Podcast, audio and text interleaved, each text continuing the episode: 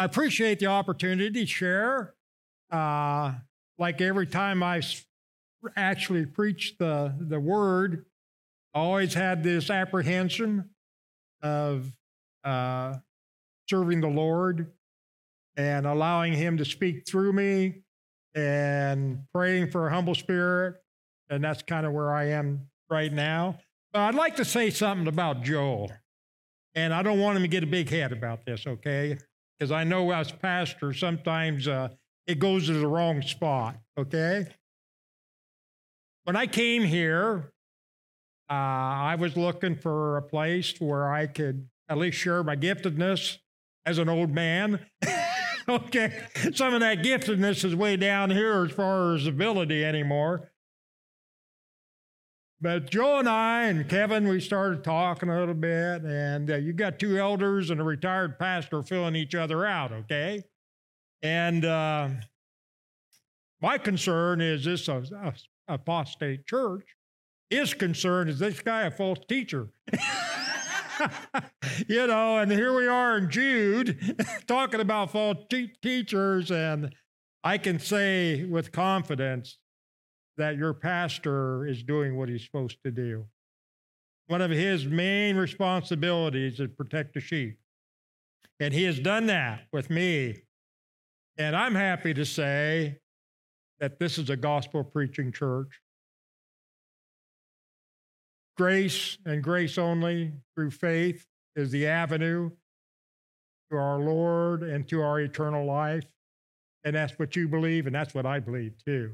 For by grace are you saved, not of yourselves. It's a gift of God, not a works. So none of us can boast about that. Well, uh, looking at Jude, uh, the first thing I'd like to do, as soon as I find the passage, is to remind. Uh, two times in the book of Jude, he talks about reminding. Uh, one of them, he, he talks uh, in the passage that we're going to look at, uh, he wants to remind us about what the apostles had to say about end time. Uh, in the beginning, uh, he wants to uh, remind us of what we knew in the past, especially about uh, Egypt and how, which is an interesting comment, the Lord Jesus Christ brought the people out of bondage. And I thought that's an interesting look at what we always thought about God leading out uh, the Egyptians, or the Egyptians, the, uh, the, the, Jews, uh, the Israelites. Uh, he used Moses, uh, but it was the Lord Jesus leading them. But he, Pastor Joel has brought us to the point about who wrote it. Jude, he was a half brother of Jesus. He was the brother of James. He brought us to the point uh, that Jude was presenting himself, number one, as a slave of Jesus Christ. That was his position. Half brother, he knew Jesus. Uh, matter of fact, most of his uh, time with Jesus uh, during his Jesus ministry, he didn't even believe in Jesus but the Holy Spirit got a hold of him. And then he gives us three blessings about you and me because he's speaking to a church. He's speaking to a body of believers, and he says, Those who are called. And this word called is not like calling sinners, okay? It's, it's, it's a different word. It, it, it means compelled okay? This word means compelled. I like the King James Version in the book where Paul wrote, the love of Christ constrains him. Okay, and that's what he's saying here.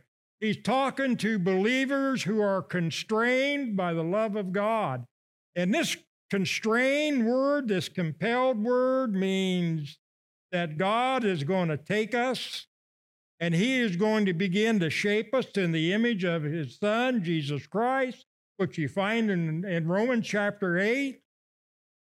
And he's going to do what it takes. You know, and I keep telling God, he, I said, God, I said, that's a round hole you're trying to shove me in. I'm square. He says, That's all right, Jim. I'm going to take care of the edges for you. And that's what he's telling us here. Those who are compelled and beloved. Now, beloved has a, has a wonderful meaning. It means that we're of a special class. You know that? We're, we're, uh, we're some, someone that God shows partiality to. We're highly esteemed. The love of Christ. We see the picture of the Holy Spirit. We see the picture uh, of the Father, and we're kept. We're kept. Jesus said, I will never lose any that the Father gave me. Paul says that he was convinced that neither life, nor death, nor angels, nor powers, nor principalities, nor anything else in God's creation can separate him from the love of God which is in Jesus Christ. What a statement. We're kept by God. We fall into grace. We never fall out of grace. We're kept by the love of God. And so that's who he's talking to. And can I say, because in verse 20, we're going to change the present time, excuse me, present tense. He's talking to this church. He's talking to New Eden. He's telling you that the Holy Spirit compels you, that the Lord is keeping you, and that you are beloved. And all I can say, gee, thanks, thanks, Lord. That's humbling, you know? That also relieves a lot of weight for us. I don't have to earn my salvation because it's by grace.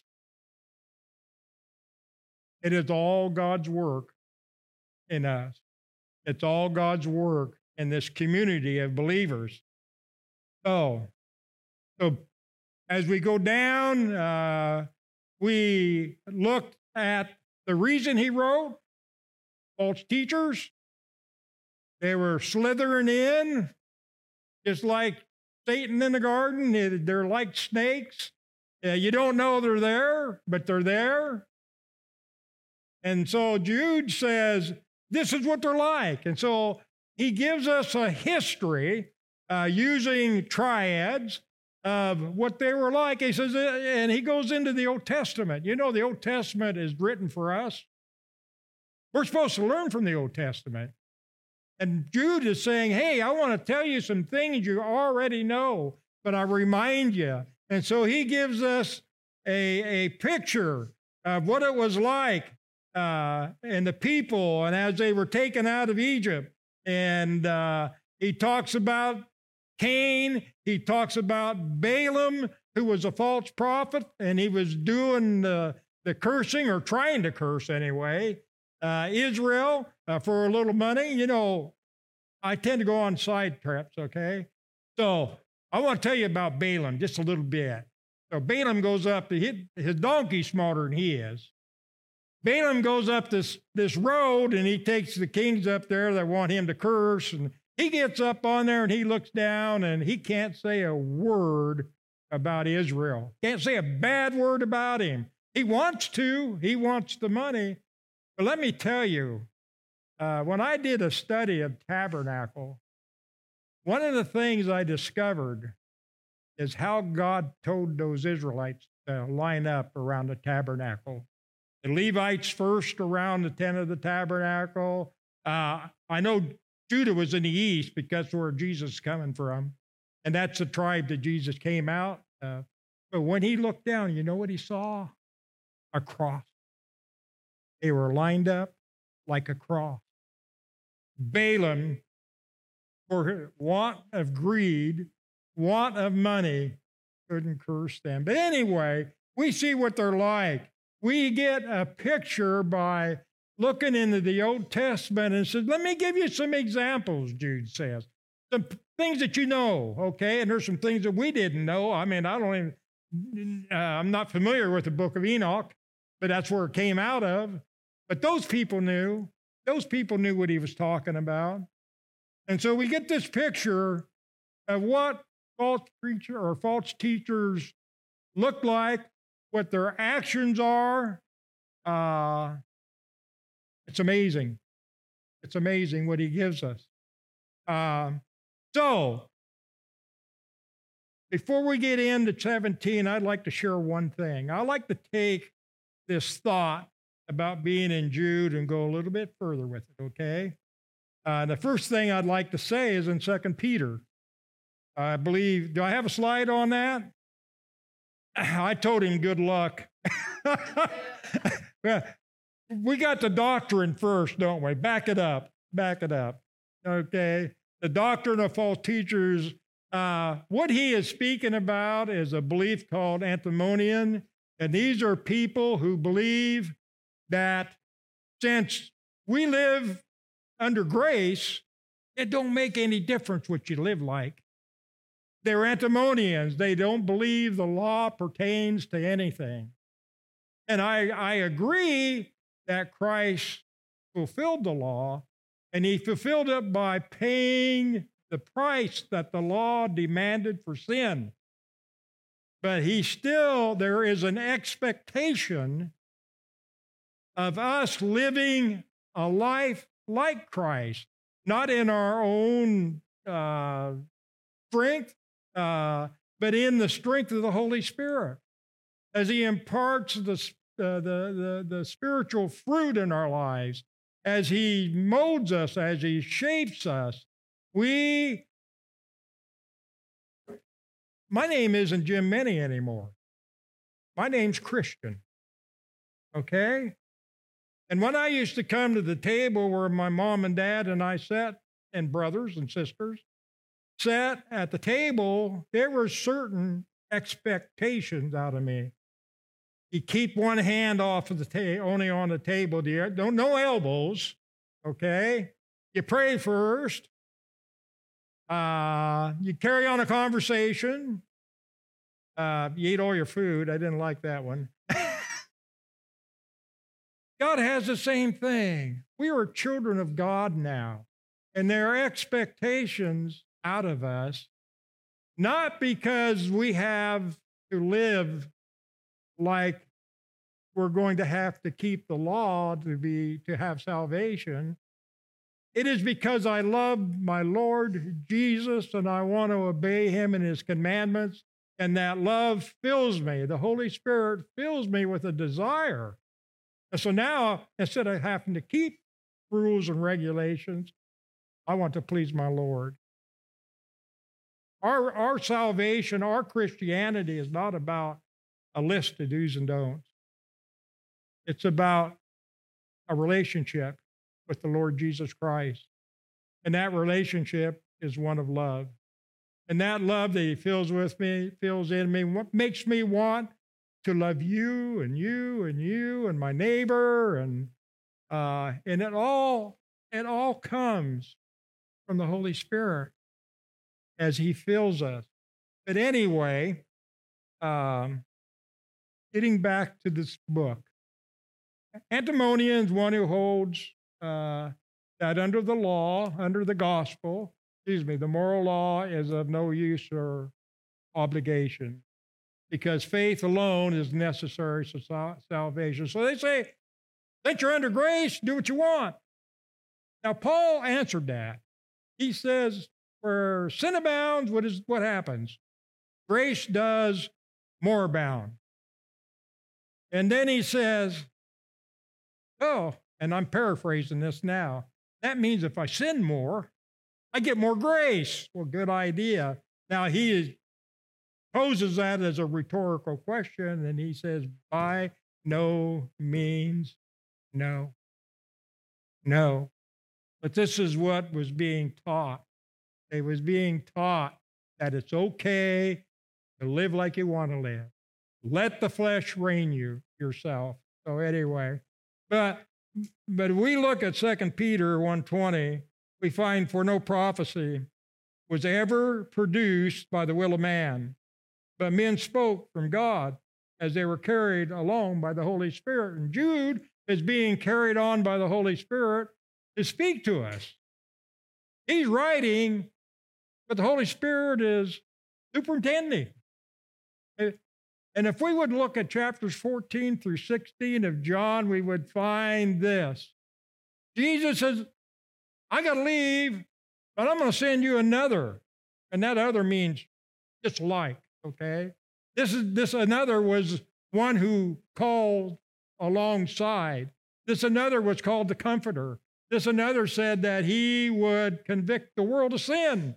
He would convict the world of righteousness. And more importantly for today, he, Jesus said he also says he will speak of me. And the idea is he, the Holy Spirit's not going to lift himself up. The Holy Spirit is going to speak about Jesus.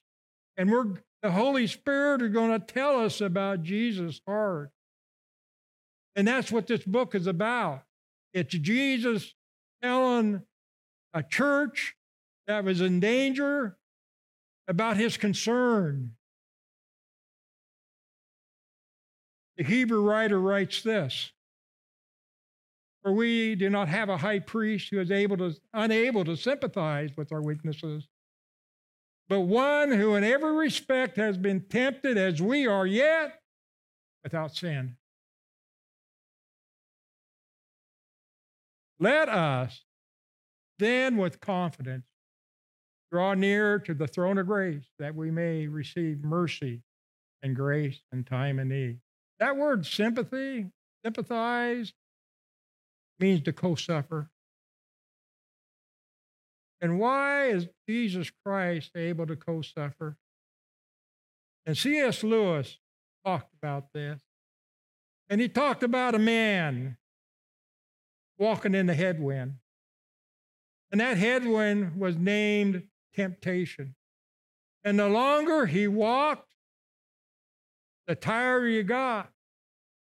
And the longer he walked, the harder the, the temptation wind blew. And finally, he laid down and gave up. And that's us.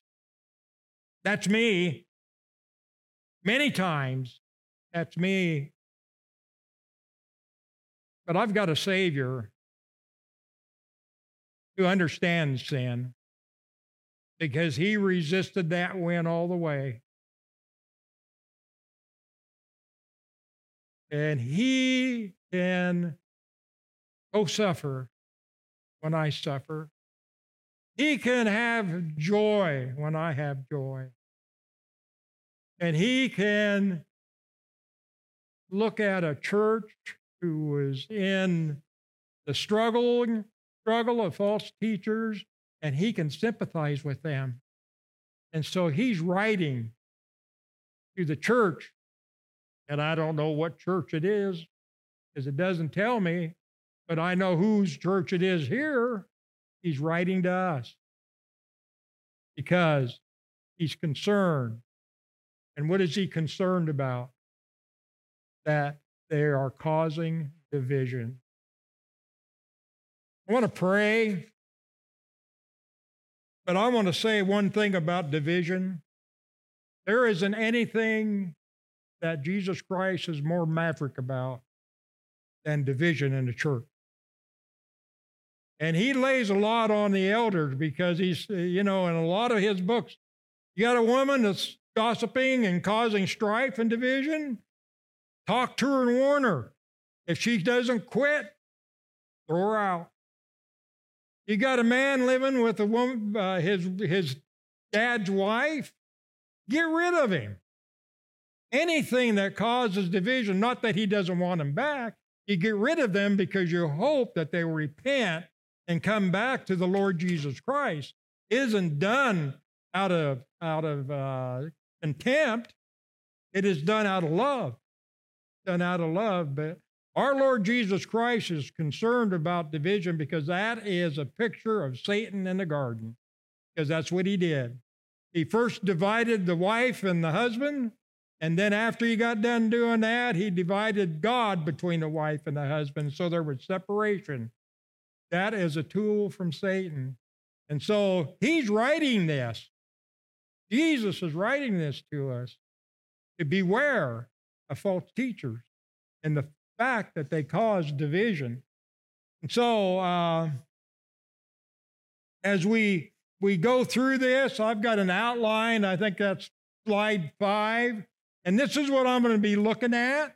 Reading 17 through 24, we're going to contend because that's what uh, Jesus is going to write to us about right now.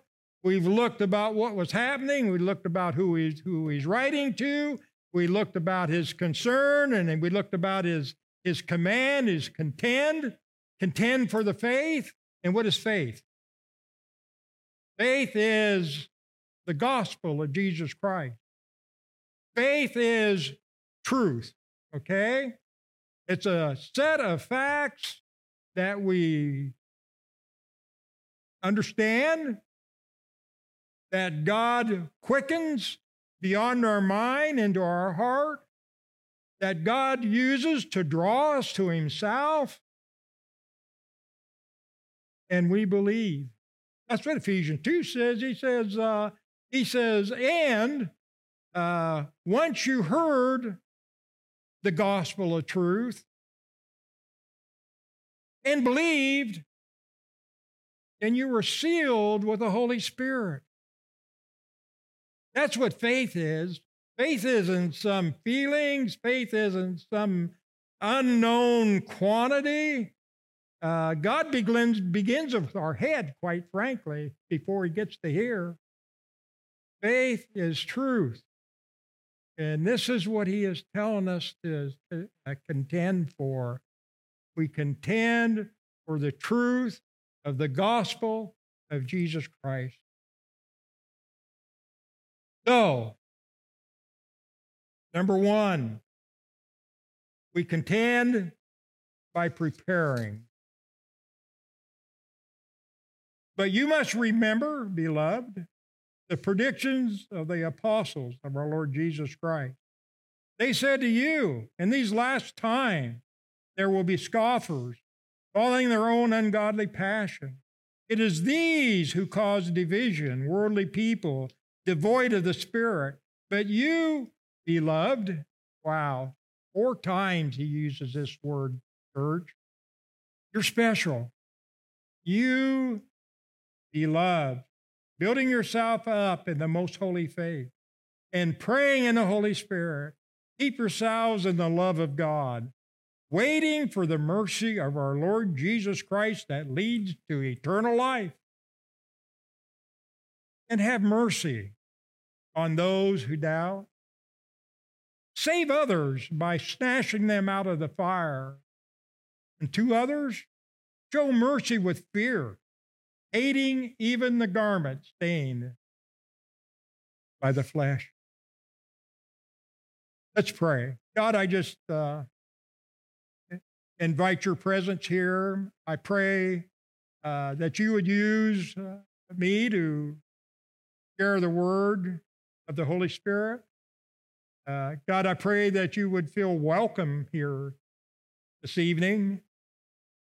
I pray, God, that you would bless each of us as we study your word, as we worship you, as we take communion, remembering, Lord Jesus, your suffering and your death and your resurrection. And we pray that in your name, Lord Jesus, for it is you who opened up the way to the holy place, the holy of holy place. It is you that opened up the throne, the mercy seat, where grace and mercy is available. Thank you. Amen. Number one, I want to put a put the next slide up there. This is what we're going to do to prepare. And it was easier just put it all together. But the first thing we're going to do is we're going to do what we've been taught by our pastor, we're going to learn to recognize the characteristics of a false teacher. And he goes on here, he says, they're ungodly. They follow their ungodly passion. They're scoffers. They've taken grace and they're saying, well, he isn't. He's just a man. He's not the Lord Jesus. He is not deity. And his incarnation, that's just a myth, you know. Needless to say, if he was not incarnated, if Mary hadn't been impregnated by the, the Holy Spirit, he would have a sin nature and he wouldn't certainly have died for our sins. He'd have been right alongside us. But he was deity. And they were scoffing about the grace. And then when they considered the fact, well, maybe he is who he says he is, but he we don't have to worry about it now. I got to get out of jail card free. I can do what I want. And then when the time comes, I'll just present it. They were teaching this to others in the church through the back door, through conversation. They were scoffers. They also perverted the grace of God. The gospel of Jesus Christ.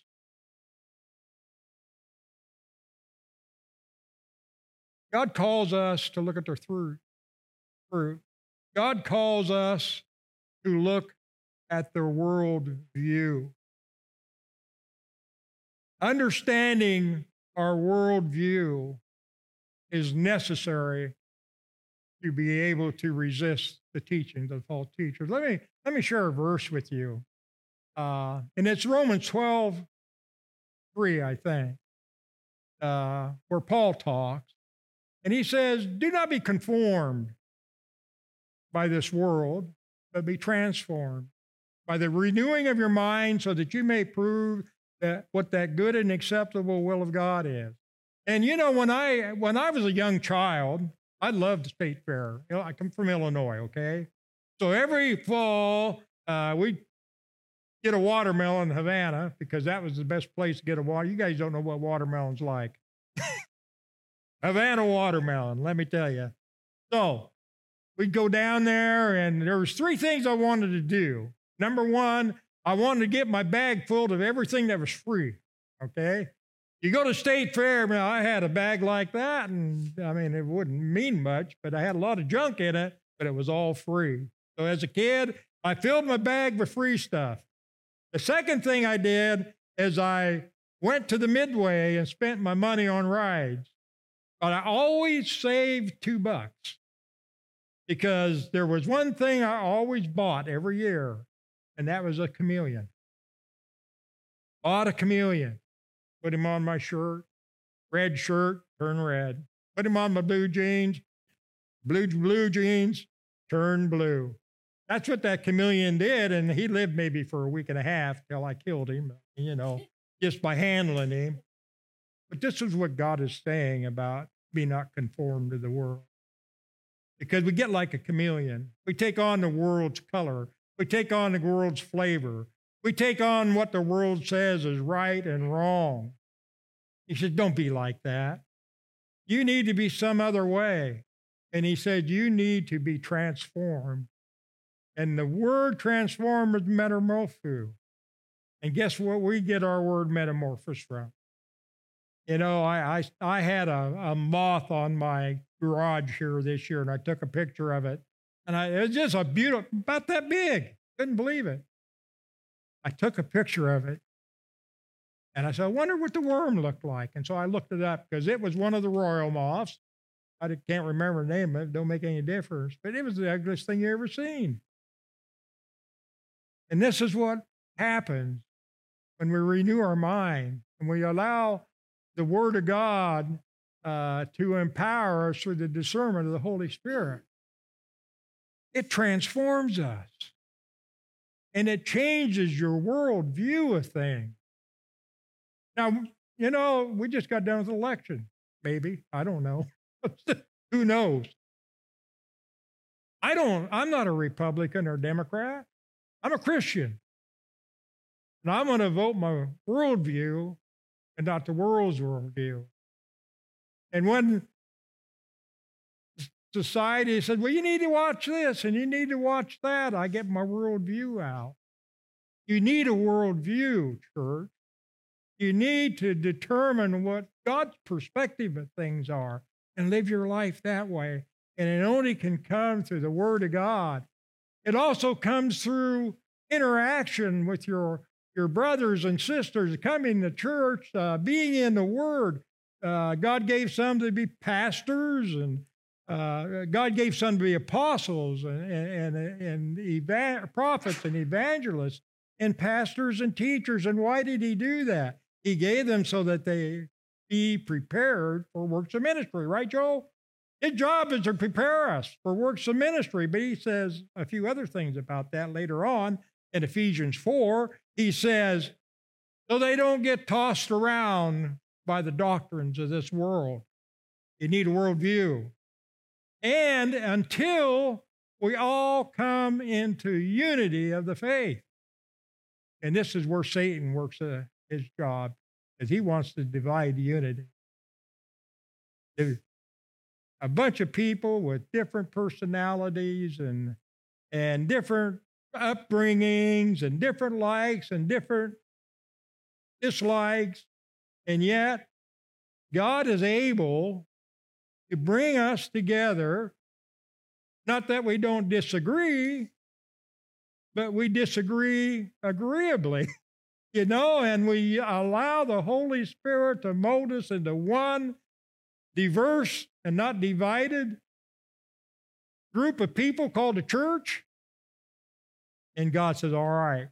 He said, Now I'm going to show you what I can do in you. And that's what he's doing here. I'm going to show you what I can do in you. You need a worldview, understanding our worldview as compared to God. He also goes on and he tells us building yourself up in your most holy faith. And so we prepare by building ourselves up corporately and on, and on an already uh, laid foundation. And I, I'm going to go into uh, 1 Corinthians chapter 3 and just share a verse with you. Beginning in 10, he says, according to the grace of God given to me, and this is Paul talking, he says, like a skilled master builder, I laid a foundation and someone else is building upon it. Let each one take care how he builds upon it, for no one can lay a foundation other than what is laid, which is Jesus Christ. Jesus Christ. And that's the idea here building yourselves up. And the idea is laying upon a foundation that has already been laid.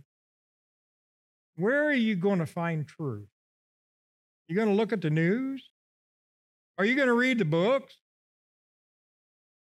that are out here?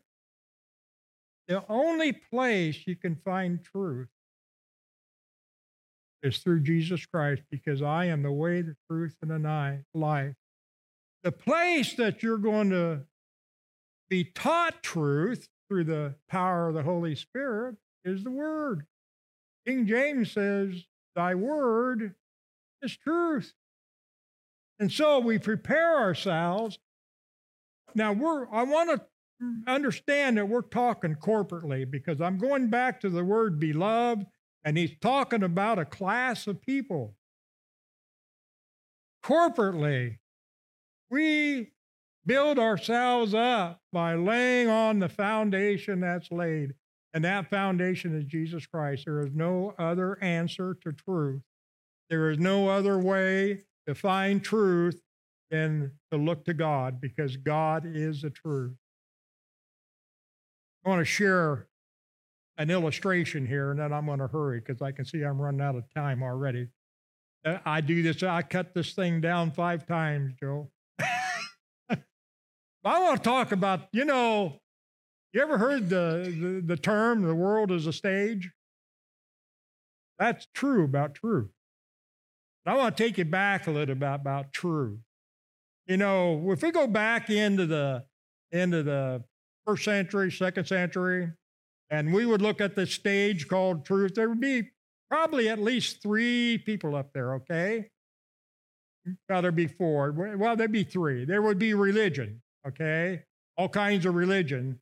But there was one main religion that was taken over, and that was Christianity. And so the people of the day during the time that Joel wrote the, or uh, Jude wrote this, Christianity, the Bible, was on the stage of truth. And there was tradition on there. You know, tradition was something uh, that families followed. They, all of us uh, come out of families probably that had tradition. Uh, and tradition was part of the way to discover truth because mom and dad, dad taught this boy over here, okay? And he, Joe learned some of God's goodness through tradition, through family life.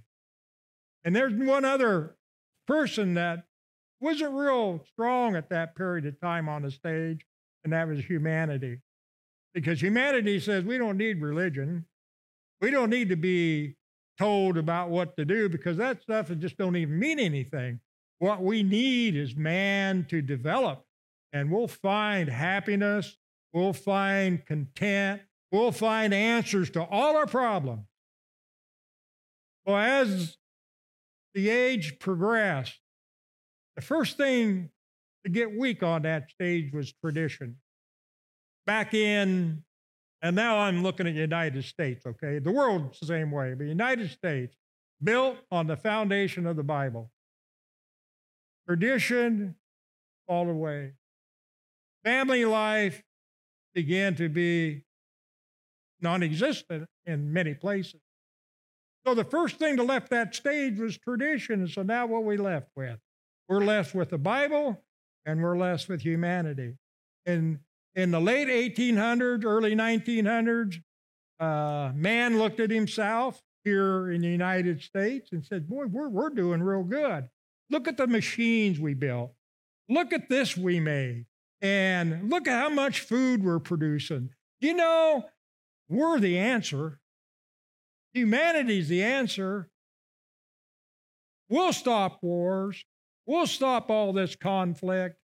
But we need to get rid of religion. We need to get rid of the Bible until we get that off the stage. Now we're left with humanity. Well, in the early 1900s, World War I. Later on, World War II. Later on, or during that time, we had two bombs fall, wiped out two cities. Then we got Korea War. Then we got Vietnam War. Then we got, and then we got, and we got, and people looked at mankind and the humanistic manifesto and they said, they don't do it either.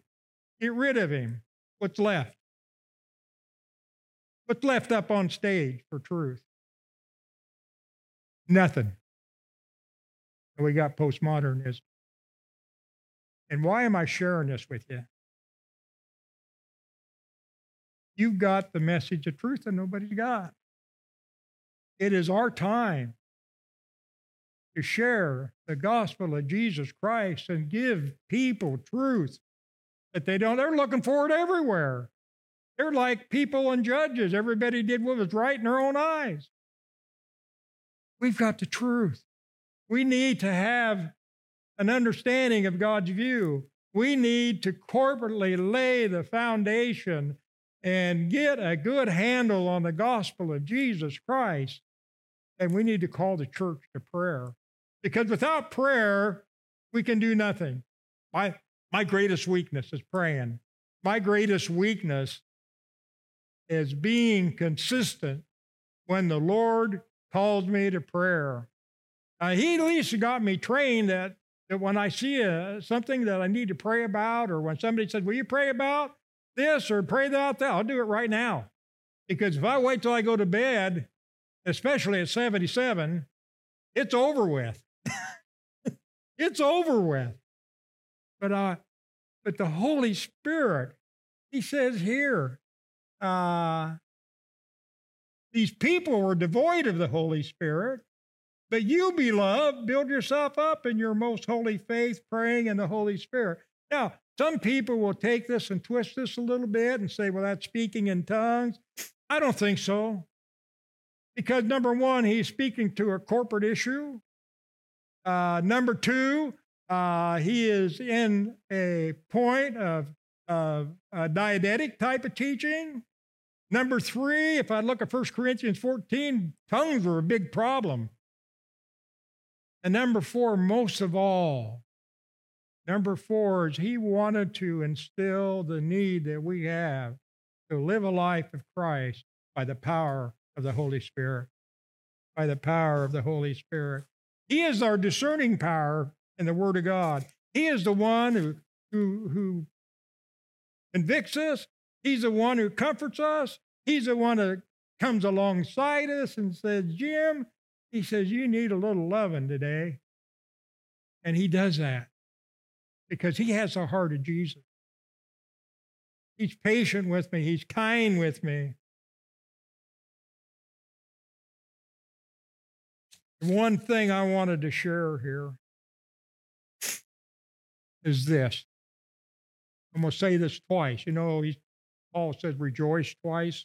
I'm going to say this twice because I think it's really important. One thing for sure you can never build yourself up in the most holy faith without spending time in the Word of God under the discerning power of the Holy Spirit. You can never build yourself up in most holy faith without spending time in the Word of God under the discerning power of the Holy Spirit. It's better than any book that you can read. It's better than any sermon that has ever been preached.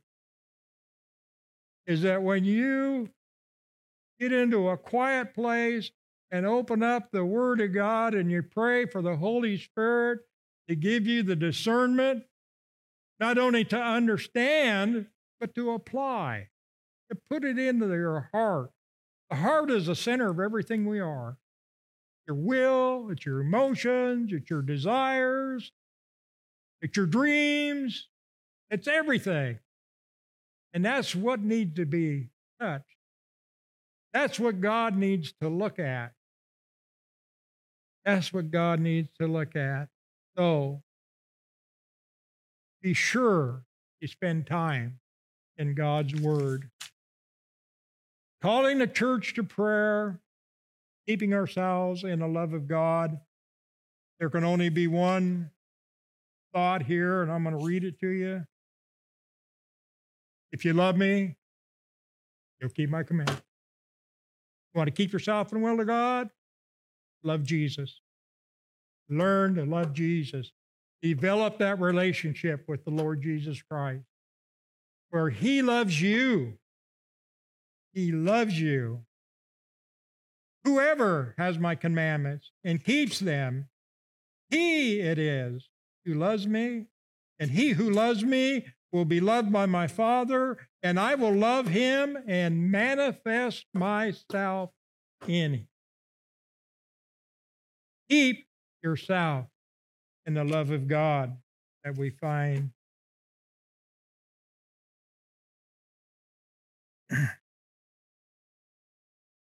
Looking at the present in light of eternity. Again, real quickly, is waiting for the mercy of the Lord Jesus Christ that leads to eternal life. The day that that trump sounds and the voice of the archangel says, Come on up. And we, as a church, come into the presence of our Lord Jesus Christ. We're given a new body. That's the finishing of his total redemption of us. That's the end part of our salvation. We go into the marriage feast of the Lamb. That's it. And that's called hope. Okay? That's called hope. We prepare by maintaining the hope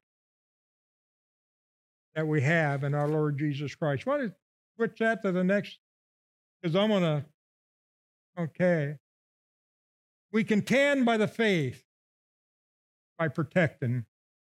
And he says here a couple things.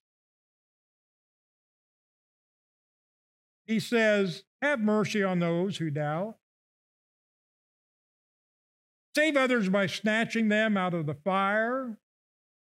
To others show mercy with fear, hating even the garment stained by sin.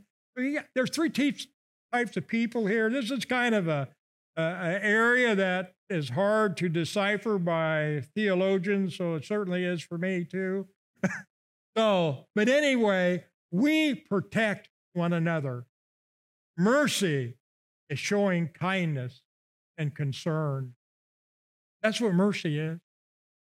We get mercy from God. God shows us kindness and concern. I remember Bill Bright drawing a, a, a, um, a diagram, and he, he had this, this lake called uh, the Lake of Judgment. And in front of that lake was a dam, and it was labeled the Mercy Dam. And it was holding back God's judgment because God was being kind to us. God was being merciful to us. God was being concerned for us. And then down on the bottom, there was a little package, and it was called grace. And this was the gift of God. For by grace are you saved, not of yourselves. It's a gift of God. At least any of us would even think there would be anything that we could do to earn that. It's all grace. And you live, it's all grace. And our walk with the Lord is all grace. It is all God's work in us. We contend by our faith by being merciful to the doubters. And these people, not for sure whether we're talking false teachers here or that we're talking Christian, they both exist. I know that uh, there are times that that I, in my life, have been working with an unbeliever, and you can see them just slowly coming, slowly coming. But that doubt is still there, you know. And and and Timothy says that that we should treat with patience and gentleness those who doubt, in hopes that they would come into the realization of who Jesus Christ is. And that's Jesus. That, that's the Lord Jesus. You, you look at the Gospels, that's what he was like. He was merciful, he was gentle, not, not to the, the Sadducees and the religious folk, he wasn't, but to the rest of the people, he treated them gently and with love and with kindness. The, the other group of people that are called to have mercy on is to others show mercy with fear, having even the garment, or with fear, even the garment stained by the flesh. And these are others that have fallen so far that they just can't get out by themselves. And I'm thinking, and I was going to get in it, but you look at Galatians 6 sometime, chapter 1 through 4. And this talks about is a person caught in a sin, you are spiritual, come alongside him and walk with him and help him and be careful because that sin might get into you too. And so he gives us wisdom, and it's the same thing that uh, Jude is saying. And the last thing that he says here, and that's what we're going to end with, is a second group of people. Save others by snatching them out of the fire. God calls us to be sharing the gospel. And these are people that have already bought in completely to the false teachings and they're heading over the brink. And God's saying, you need to grab a hold of them and snatch them. Don't be gentle with them. And these are the people that I take and we take and we just tell them about hell. I was going to read some verses of hell, but I want you to know this about hell. It, it is far worse than you can ever imagine. It talks about eternal suffering. It talks about eternal darkness. It talks about eternal falling. It talks about eternal destruction. You need to understand hell is not just for a moment, it's for an eternity. Our loved ones, your family members that don't know our Lord Jesus Christ, we need to be snatching them. Any opportunity we get, we need to be pretty blunt with them. All right. Oh, they, if they're mad at you the rest of your life, at least you tried. Out of love, you try. So, what does that mean to you? It means that you need to be able to share the gospel. I want to I'm going to leave with this half of my sermon.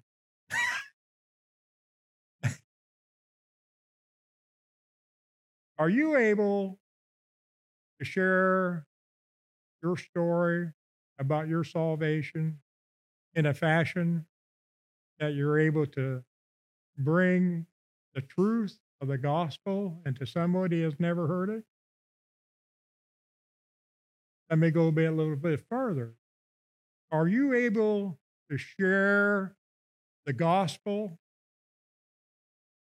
true meaning of it, in three minutes because that's how long you got before they're going to quit her. Are you able to share your salvation experience, your experience in receiving Christ that contains the gospel that Jesus Christ died for our sins, that he was buried, and he was resurrected the third day, in three minutes without using religious words? Because that's what we need to do. They don't know atonement, they don't know propitiation, they don't know, uh, you know, what all, they don't know anything. They probably don't even know what it means to be saved. But that's what God calls us to do. And we have the responsibility of doing that. George Barna in his studies of the evangelical church and their uh, witnessing, he says 90% of Christians, by the time they die, have never led one person to the Lord. One. We're going to die out. We're going to die out if we don't do something about that. You got a worldview, people. You live in a postmodern age. Everybody, there's no such thing as truth. You got the truth. We need to share it. That's what New Eden's about, isn't it? Thank you, and I appreciate it. And Joel, thank you so much.